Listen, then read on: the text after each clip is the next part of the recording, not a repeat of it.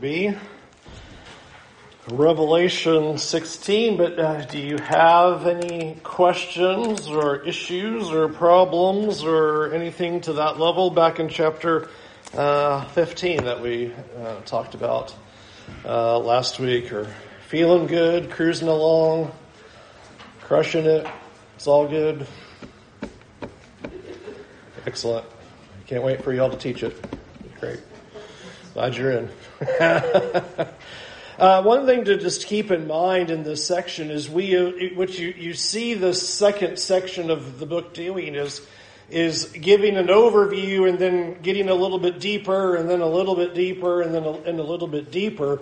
Uh, chapter 17 is where you really get to the nitty gritty details of things and we're kind of moving our way along in terms of uh, getting a little deeper and a little deeper in, in these pictures about uh, what God is is going to do. We've seen uh, that, that Satan, through the picture of the dragon, is raising up a world empire, the Roman Empire, to use that uh, as a tool of persecution on, on the people of God. And so, what chapters 14 and 15 are doing are describing not only those difficulties, but the judgment that is uh, deserved upon the Roman Empire because they are standing against uh, God and his people and ultimately are, are a servant of, of Satan. So let's, uh, let's, let's read chapter 16 then. Uh, how about the first 16 verses? What are the odds we'll get through all that? We'll just, we'll make that our paragraph. Revelation 16 verse 1. Then I heard a loud voice from the temple telling the seven angels, Go and pour out on the earth the seven bowls of God's wrath.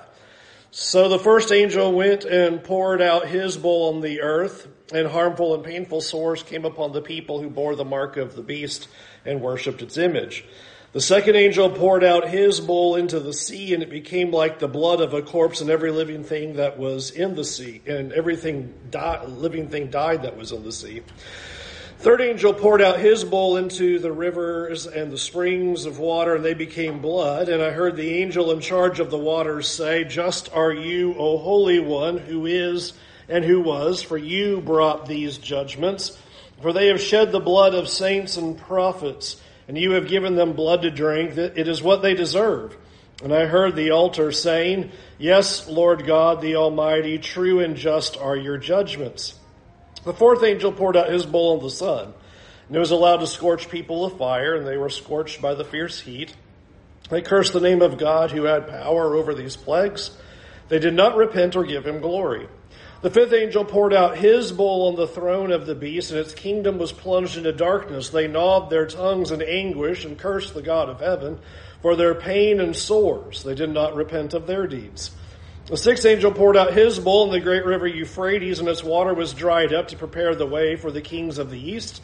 And I saw coming out of the mouth of the dragon, and out of the mouth of the beast, and out of the mouth of the false prophet, three unclean spirits like frogs. For they are demonic spirits performing signs who go abroad to the kings of the whole world to assemble them for battle on the great day of God the Almighty.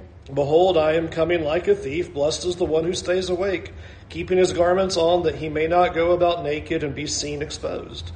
And they assembled them at the place that in Hebrew is called Armageddon. Super easy chapter. Nobody has any issues with these things, right? Wow, we. Uh, this is where people kind of really get uh, disjointed about things that, that are being being described uh, in this section.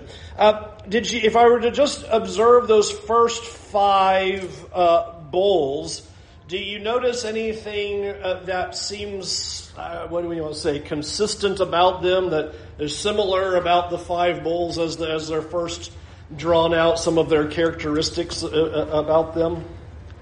See any uh, connections or anything about that, or something unusual about them, Frank? Okay, well, you see a lot of parallels to the plagues of Egypt in some of the descriptions, right? And we'll we'll talk about that. You see boils, you see darkness, and you see uh, water to blood and things like that. So you, are getting some connections to uh, these uh, Egyptian uh, Egyptian plagues. Um, and, and, I think you could probably, even if you wanted to, spend the time in observing that it could be an attack against some of those uh, Roman pagan gods, and and just as much as you see that with the Egyptian gods being uh, judged in that. Uh, one thing I want you to particularly notice that I think is is curious is that there's very little detail. Did you notice like each one is a sentence? It's just like the first bowl, boom, second bowl, boom. Uh, this is not hang around and think about these bowls. It, it's just, you know, r- real quick, which is particularly interesting, which to me says then you're not supposed to spend an awful lot of time trying to work out the gory details of, you know, pouring the bowl out on the sun and what you're supposed to do with all of that because it's clearly just trying to quickly move through them. It's just a very fast statement. Poured the bowl on the earth. There's one sentence in verse 2. Verse 3, one sentence. Verse, verse 4, one sentence. And then you have an angel making a proclamation about what's going on. Everything is moving really quick. Did you see a repetition about the reasoning why these bowls are being given and what's the intended, res- what's the response here, Muriel?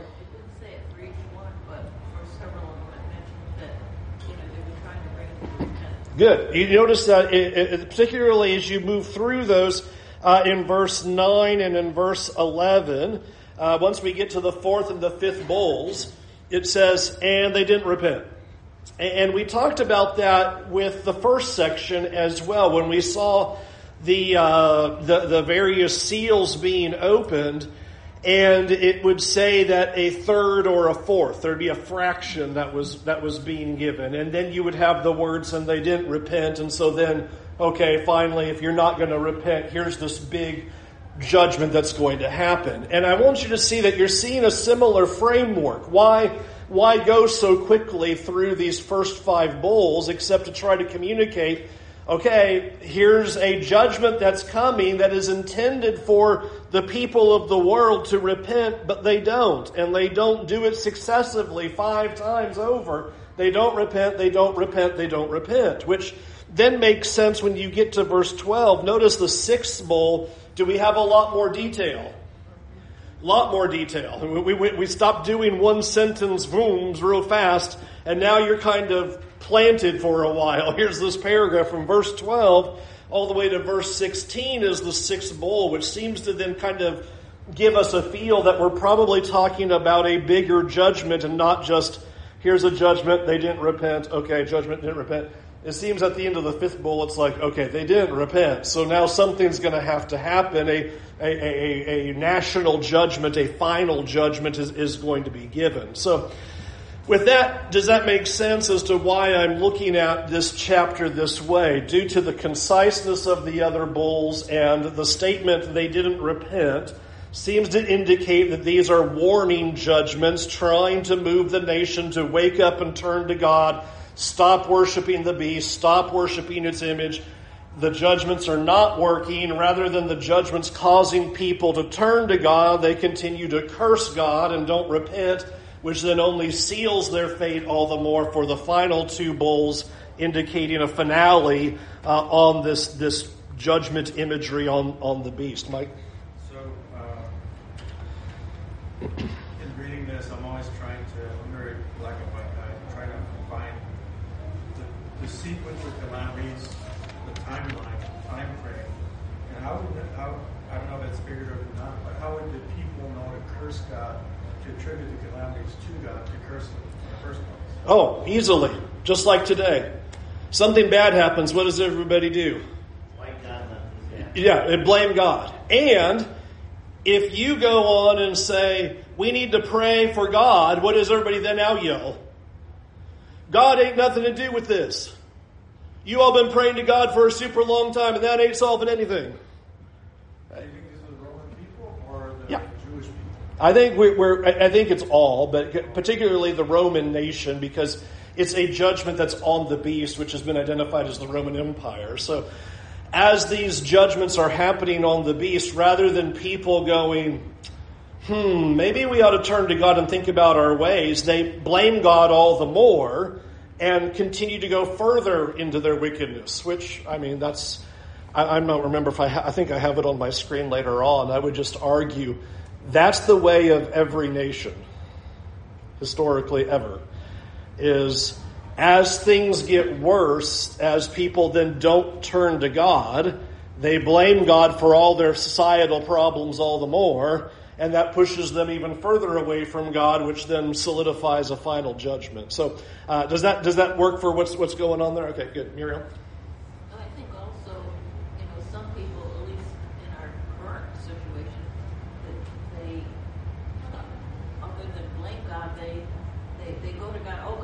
Yeah. but again, there's no repentance. Sure, no. And I mean, you can even see that a little bit in the shift of our own culture. After the World Trade Center in 2001, I don't know that I ever thought I would have seen all of Congress stand on the steps and sing God Bless America. I, I mean, okay. Uh, 22 years later, we've, we, we, we're now more shaking our fist at God. So that is the same idea, is that something happens, will it cause you to turn your eyes upward, or will it cause you to shake your fist upward? And that's what's happening here for, for the first century here with the Roman Empire, shaking fists upward toward, toward, toward God. Charlotte? Um, now we know in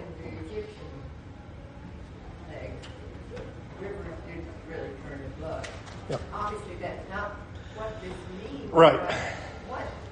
What does it? Okay. Well, I'm only in the overview. We'll get there. Don't worry. I'm not leaving. I'm not blowing 16 off to the side and shrugging it off. We'll we'll do it. Just. Uh, I really think it's important to set the framework of what this chapter is doing before we look at all of these bowls to have an understanding of why these things are, are, are happening and seeing this intent of and they didn't repent really clues you in about what those first five bulls are, are, are trying to do. Now, if you think about the Egyptian connection, think about how that fits very well. Uh, the, the very first plague is the water turned to blood. What's God supposed to get Pharaoh to do through that?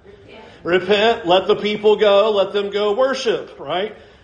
And you could probably write, if you wanted to, the New Testament phrase at the end of the first plague, and Pharaoh didn't repent, right? And, and so he does it again, and he doesn't repent and doesn't repent, and then he occasionally lets them go for half a second, and then actually repents of that and doesn't let them go.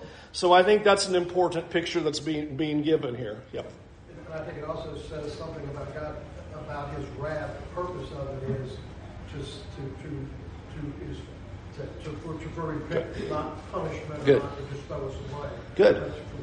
Yeah, and I think that's really important is to see that uh, judgments by God are intended for repentance. I'm I'm very anxious. Well, not for July to get here, but um, when I start the new series in July, and we're going to be uh, in the books that address the nation of Assyria and Jonah in the morning and Nahum in, in the evening, and putting those two together because you're going to get a strong picture of how God brings about judgments and calamities to try to get people to repent. And the irony of Jonah is, is everybody repents but Jonah. That's the great irony of the thing, is everybody's going, oh yes, except the prophet. He seems to not get that. Uh, and so that's what's, what you see here is you're supposed to go, oh, eyes open, got it, need to pay attention to God, but, but that doesn't happen here. All right. First uh, bull, verse verse two, or no, verse yeah, verse two. What is this uh, bull poured out on? Okay, on the earth, and so who's who's suffering? Okay, and that should make sense of what we've been seeing, right? That that that that's logical. What we saw in chapter 13 and chapter 14 is a picture that you either have the mark of God and are sealed by God, and those are the people who do not worship the beast and its image, or you have the mark of the beast, which means you don't worship God, you are participating in the pagan worship, the idolatrous worship, the emperor worship, all the imperial things that are going on, and it's either one or, or the other. You are completely in the culture and you are submitting to the, the ways of the Roman Empire in terms of that religious angle so that you're able to buy and sell in the marketplace and you're not being persecuted and all of that, or you're, you're worshiping God. So it would make sense that what you're seeing here is a statement that the reason why this judgment is coming is because they're not worshiping God.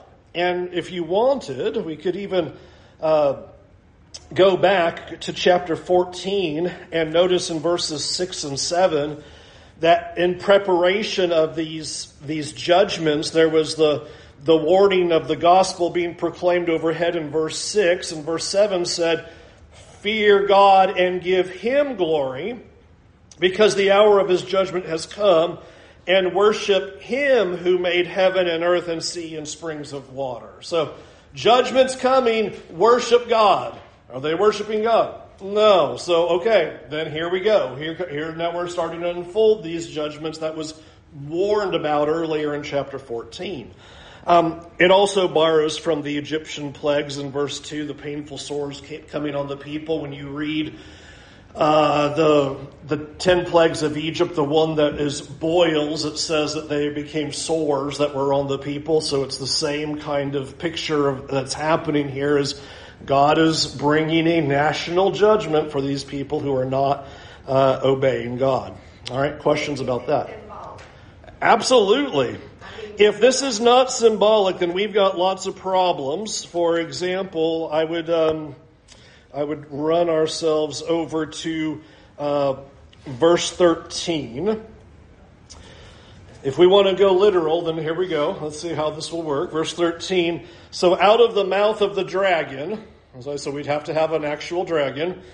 And out of the mouth of the beast, we'd have to have an actual beast. And out of the mouth of the prophet, false prophet, are three unclean spirits that are like what? So we've got frogs coming out of their mouths. In verse 14, what are the frogs running around doing? They're doing miracles and signs. So should we stay symbolic? right. And again, the great irony is everybody takes that symbolically. Every, everybody does. The, it's so interesting that those who really demand and know we got to read this literally you can't at some points. And at some points they hit the eject button and go, okay, well that can't be, be literal. It's, it's not a real dragon. It's not a real beast. It's not real frogs coming out of their mouths and going around and por- performing signs. It's a symbol. And so you have to just stay consistent. You can't leave symbolism unless something in the text demands otherwise. That's been our method of interpretation. Up to this point, We've only had one time, I think that I can remember, where the text demanded a literal reading. And that goes all the way back to the first three chapters because it talked about this being written to the seven churches of Asia. And I made the point, well, seven's a symbolic perfect number. Is it just referring to all churches? You know, in per- what in the text told us that we shouldn't read seven churches of Asia symbolically? They were named. You named them. If you wanted to hold the symbol, you'd just say, okay, and there's these seven churches. And then you start talking about it. Okay, well, all right, that stands for a symbol then. But then you go, okay, it's Ephesus and Sardis, and you go, okay, hold on. you must be telling us and demanding a literal reading because you're marking them off and naming them. That these were actual churches that messengers were sent to that received this letter because the text demanded that reading. It was telling you that by all the details of that. This isn't doing that. There's nothing here going, and here is what this is actually looking like, Dennis. Addresses problems at each. It does. Location. Yeah. It's not, you read it and go, okay, well, it has to have that. However, even though the letter was actual, we noted there were symbols in the letters, weren't there? You know, we had synagogues of Satan. I don't think that the Jews had foregone synagogue worship of God and, you know, put on the sign, synagogue of Satan. Anybody right here? It's a symbol. It was a meaning of they think they're worshiping God, but they belong to Satan. So uh, you have that, uh, Debbie. Well, the stuff we're reading here now is this still stuff that John is telling, preaching to people? The stuff that we're reading. I mean, because my question would be, if so, then that, these Israelite people at any rate should know these stories about Egypt. Yep. And would say, oh yeah, I see what's going on, I Right. better repent. I mean, Is that what's going on? He's preaching this to them? I wouldn't say that John's preaching it to them because his situation is unique. If you remember, he in chapter 1 is uh, on the Isle of Patmos for the Word of God and testimony of Christ, and he's told to write down what he sees, and then that's distributed to the seven churches of Asia. So Christians are receiving this letter and, and reading it and learning it. So it wouldn't be that John's going around and, and telling everybody this. But the point you're getting at is accurate. Christians would be able to read this and go, oh yeah, I know what you're saying here because of the imagery that's being used from the Hebrew scriptures. And they would go, okay, I got that. That Which seemed to be the point of doing it that way. it is. And that is the point that you see in many, if, how many times have we read up to this point where it says, this is a call for the endurance of the saints, right? I'm giving you these symbols so that you know what's going to happen, so that you don't cave in, you don't give up, you stay strong in the face of your of your suffering. Haven't just Well, I was going to say, the interesting thing about this is how much it reveals to us the likelihood of how much they're using Hebrew scripture to teach Christianity. Absolutely. There is no, there is no corpus of No. books to teach from No. except from. Exactly. Yeah, the only people who might have something would be some of those first century churches, like we believe the Thessalonian letters are early, so maybe they've got a copy of that, and perhaps it's been copied a few times over, but you know, it- it's not like you have the New Testament in widespread distribution in the first century. That's coming. That's going to take some take some time, Charlotte. I was just saying, in the days of Acts twenty-eight, when Paul was in prison, he was still using the law and the prophets. Absolutely, and, and and that's what the New Testament is even saying is when when Paul writes to Timothy in 2 Timothy three and tells him about you know all Scriptures breathed out by God, and we often think okay New Testament right New Testament wasn't even around. He's he's talking about the Hebrew Scriptures were able to make the man of God complete and perfect for every good work. We just often don't think of it that way. We, we, we get very New Testament focused and don't realize you can teach all of the Old Testament and have salvation and see Christ. That's what the Ethiopian eunuch does. That's what Jesus does in Luke 24. Men on the road to Emmaus, he just goes, let me show you. uh, what else were they teaching in the first century except Genesis through Malachi to everybody? And we're bringing people to faith. That's what the scriptures say. That's what Romans, Romans 10 says, Romans 15 says as, as, as well. All right. Uh, second bull and third bull, tell me about them.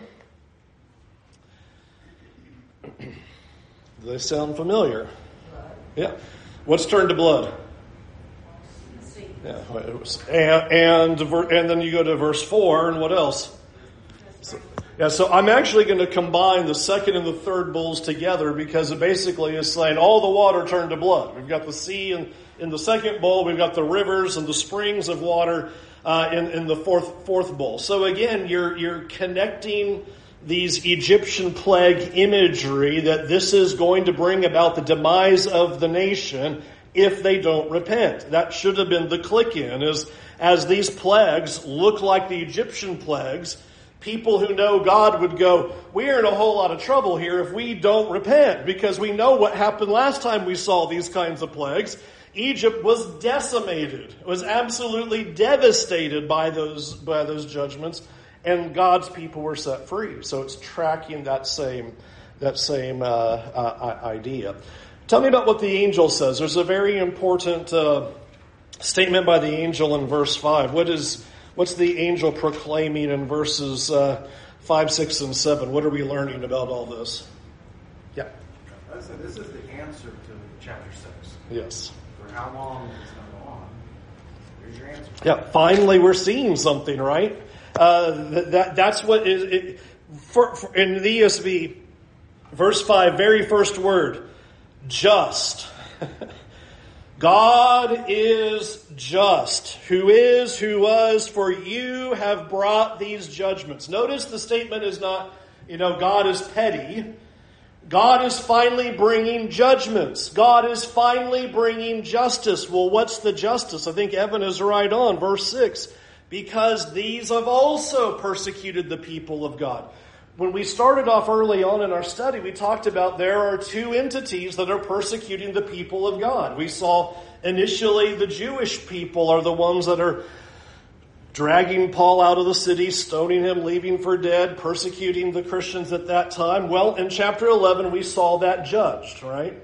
But there was another entity that was also persecuting the people of God, the Roman Empire. So the big question back in Revelation 6 in that fifth seal was, how long? How long are we going to deal with this? How long till you bring justice? How long till you bring judgment? And so here, as these bowls are now coming out, the angel is able to say, This is the answer. God is destroying these nations as justice for God's people because they have killed the prophets and killed the saints. I love the end of verse 6. It is what they deserve. God is doing what is necessary. They are not repentant. Justice and judgment has to happen. Verse 7 Yes, Lord God the Almighty, true and just are your judgments. No one is going to look at this and go, unfair and false are God's judgments. No, these are right. This needed to happen.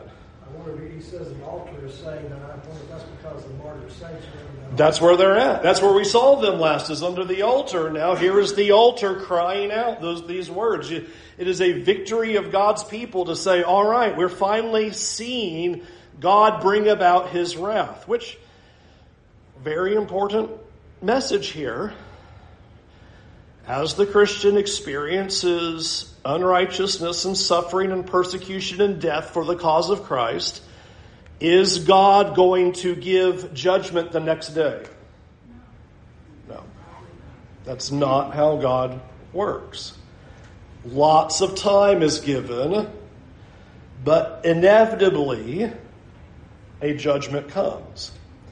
Now, the unfortunate part for us is time causes us to fall asleep and think God's not doing anything. That's what 2 Peter 3 is all about. Don't sit there and think God's not doing something because God's giving time for repentance. He's giving all of this time, pouring out bowls. They're not repenting. Time is being given, but eventually time is up. To every nation, eventually time is up, and eventually to the world, time is up. So that's why God always says, be watchful, be ready. You don't know when, because at some point time is up. But for us, the call for the endurance of the saints is not to think, well, because things are getting really bad and Christians are suffering and being persecuted and, and, and being killed, God must not exist. Or that God doesn't care. Or that God's not going to do something. He is. But I would observe to you when it comes to the judgment of the Roman Empire, that was going to take some time.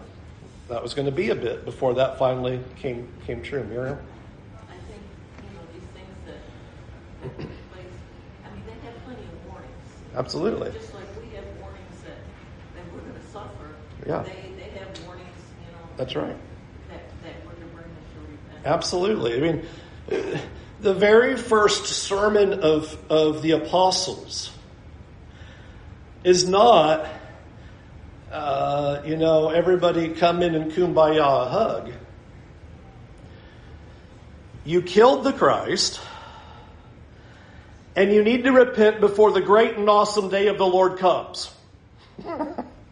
right?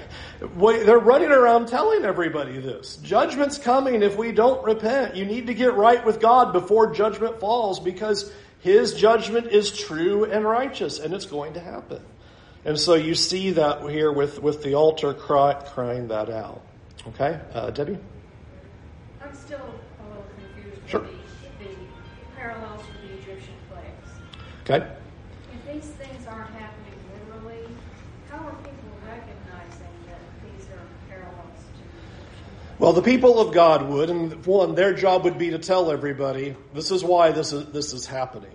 But I would What was that? I mean, what was happening was not these literal things. right, but there would have been difficulties and problems going on. I think there are physical uh, observations of God's judgment happening in the nation to get the people to open their eyes. They, they could have made that leap back to the Egyptian place. You're, well, again, not they themselves, uh, an unbeliever outsider, but the people of God would have. Put it. Let, let me back it up and put it like this. Let me let me see if this works. So in 2020, all right, and I and I stood up here and I said, we're all supposed to open our eyes and think about what in the world is going on, right? That we're supposed to be thinking about okay we were all lost in schedules and lost and, and uh, it was a jarring moment for everybody to realize you're not in control of tomorrow. And we all like to think that we're in control and have this power and i went through talking about you don't even have the power over toilet paper anymore but here we are thinking we're you know all sovereign and can do whatever we want. And it was a reminder hey you're not sovereign. God's in charge, and we need to be turning our eyes and looking to Him. That's what should have been happening. Is that you run around going, hey, this isn't just a series of random events, that things happen in the world so that we open our eyes and wake up. That we think about, oh, yeah, there is something after this life. Oh, yeah, we are mortal. Yeah, our life is but a vapor, but we forget it. We get lost in the culture. And we're supposed to wake up, and God allows things to happen in the world to ring that bell so that we go, oh, yeah, uh, that, that's right. Uh, we, we, we, aren't in control of everything. Only God is. I even used the example, and I'll, I'll use it again. You weren't even in control of waking up this morning. Like, did you have to make sure that you woke yourself up? You know, otherwise you would have died because you. I mean, I've always found sleep fascinating. You just somehow did it. It's not like you had to write yourself a note. Make sure to breathe while unconscious. it is a, a, shocking reality that, okay, we aren't even in control of that, and yet God is. And so we forget that. And, and this would have been that idea, is that the things that were going on in, in the empire which I don't have time, but if you go, just go do some Roman history, you'll read about their destabilization. You'll read about problems. You'll read about emperors killing emperors. You'll read about its near collapse and then re-rise again. You'll read about how the emperors were persecuting the people of God. All kinds of things are going on that is supposed to be the eyebrow raise, like, uh, hmm, okay, you know, let me, let me think about that. I think it's really important we have to remember, don't read prophecy like a series of tumblers in a lot. Mm. That when this is going to happen, and this is going to happen, and this is going, and then something will happen. Right. John's prophecy is not a prophecy of this is what's happening in the future. John's prophecy is of this is what's going on in that realm that we don't see, mm-hmm. and he's revealing it to us. That God is in control here. Right. This is not you're supposed to sit and wait for this to happen and and I connect the dots, and all of a sudden it makes sense. yeah. He's revealing that it's already taking place, right? And that God's in control. And right. so much of the premillennialism, so much of the any of the millennialism, right, is an attempt to try to read this like it's a map, right? And it's not. Right. It's not a map for us to sort of map it against something, right? Because you could look at any history and go, "Well, I see it here, and I see it here," which is what people do. But history is. I have to. This bang your head into the wall on this. 2,000 years mm-hmm. has happened. You don't have a sense of how much stuff has gone on in the world that you've never heard of. Right. That at the time somebody might have said, oh, this is this or this is that. Right. And it turned out not to be. Of course. Because it's not. It's not. It's not tumblers on Right. I think that's a good way to put it, not tumblers in a lock, is that you have a bunch of events that are going on that is supposed to cause the people to wake up to look around and go, aha, which I would argue that's now too. You're, things are happening that you're supposed to look around and go, ah, we need to turn to God. We need to wake up. We need to get right with Him. It's changing our level of vision. Exactly. Yeah, that's a good way to put it. It's changing our level of vision. And that's what this is intended to do, to get people to get out of the minutia of the everyday who are worshiping in the emperor, who are saying the Roman Empire can never fall. It's this great beast with this mortal wound that seems to be mortal, but then it heals and they're all going, oh wow, this is going to all last forever. And they have all their prosperity and all of their wealth. And this is going, I know it looks that way, but it's going to fall. Wake up. Look out. So yeah, it's not supposed to be an intended, you know, read this and tie it to one particular event, which is, which is why I made the point at the very beginning about the very little details I think are supposed to clue us in on that. Is that by just saying, uh, they all had, had swords. All right, what are you, what's the, you know, what are you supposed to be looking for? Uh, nothing in particular, but warning of judgments coming. Charlotte? I was just going to say, if you look at Roman history, they were constantly at war. There were natural disasters, so those two things untold misery. Yeah. Well, and my favorite is in, in the first century, you have uh, what's called the year of three emperors. And just, just try to visualize that in our country. Imagine in one year, all the presidents all killed each other, and you had three different ones all go through in one year. Little upheaval? yeah, yeah. Things are a little unsteady, you know. It's just imagine what that, you know, this, again, things are happening in the Roman Empire for people to turn their eyes upward rather than looking at their nation and their culture and, and say, oh, well, we're invincible.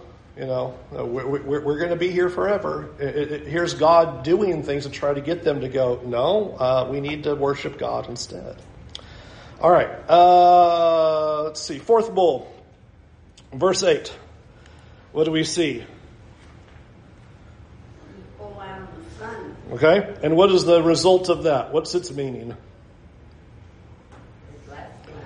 Okay. So notice that you just, verse 8 and 9 is just more suffering, right? I mean, I think that's the simple takeaway of that is it, it, it's not supposed to be that the sun's actually going to do something to the people. It's a symbol that is describing pain, that, more, more suffering uh, happens. And it, again, you'll notice as these judgments are proceeding, uh, they're cursing God. Suffering's not moving them to God, suffering's moving them away from God. God uses suffering to move people toward God. Again, can't wait for July. We're going to be all, we're going to be neck deep in this idea. But they're not listening. They're not taking in the message. And this is where I said I knew that was on the screen somewhere, but we all, we all jumped the gun on that. But this is, this is the nature of every nation's collapse is that God gives them the chance to wake up and repent. They don't. And so finally now it's their due. It's, it's the end. Now, now your time has come. Okay? Uh, fifth bowl, notice the same thing, uh, verse 10. Uh, poured out on, on what? on the throne of the beast. All right? What would be the throne of the beast? And, it, and that'd be the beast. So the throne of the beast would be Probably we're dealing with the leaders, right? We're dealing with, with the emperors at this point. So we are basically now saying this nation's done for. Uh, we are now bringing judgments not only in an economic way, in a suffering way, in a pain way, in a political way, even upon the emperors themselves. There are things that are happening to show that this is going to be lights out for, for the nation. And I think verse 10 is so interesting. The people gnawed their tongues in anguish and cursed God. Yeah, sounds about right. Right? Rather than using the suffering to see the hand of God, they use the suffering to be mad at God. And, and that's a common discussion throughout the scriptures about what suffering is supposed to cause people to do and how sometimes it moves them the right way and sometimes it moves them the wrong way. I can, I can only speak for myself, but when 9 11 happened, I was nowhere near, you know, spiritually connected uh, uh, to what they now. So at that point, I wasn't running around saying, hey, this is God. We need to wake up. Trying to, you know, bring people to Christ, sharing the word, sharing the good news, sharing the gospel. Missed that opportunity completely. Yep. COVID happened. Unfortunately, even though I quote unquote grew spiritually, I wasn't sounding the alarm. I wasn't saying this is God. I wasn't trying to be bring people to Christ. Right. So this this sleep pattern that you talk about, I mean, we have to be honest with ourselves. Did we do that? Right. Yep. Because I wasn't doing that. Yep. Yep. No, I agree.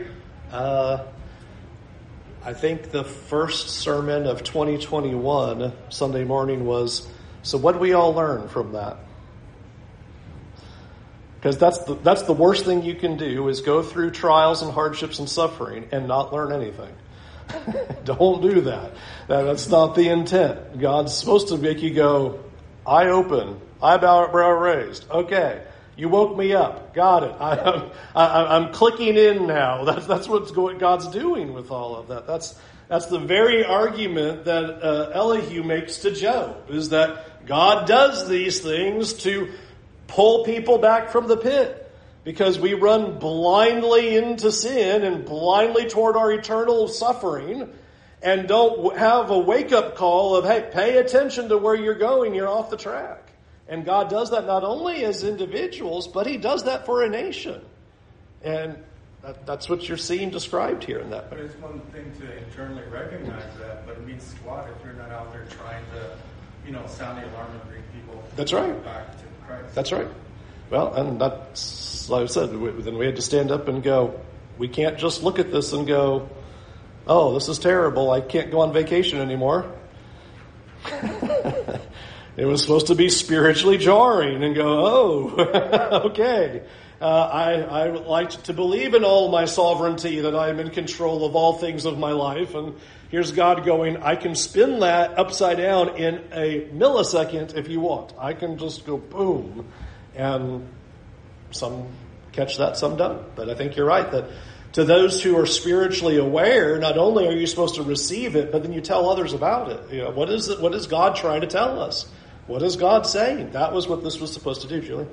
Well, and I don't want to go down a rabbit hole, so it's going to be quick. But you know, I think the sad thing too is that the church, um, from basically from what you were kind of sharing and what, what I saw was that we didn't come together during that time and say, Yep. hey, you know, look around and say, okay, we've lost members. Yep. You know, what are we doing?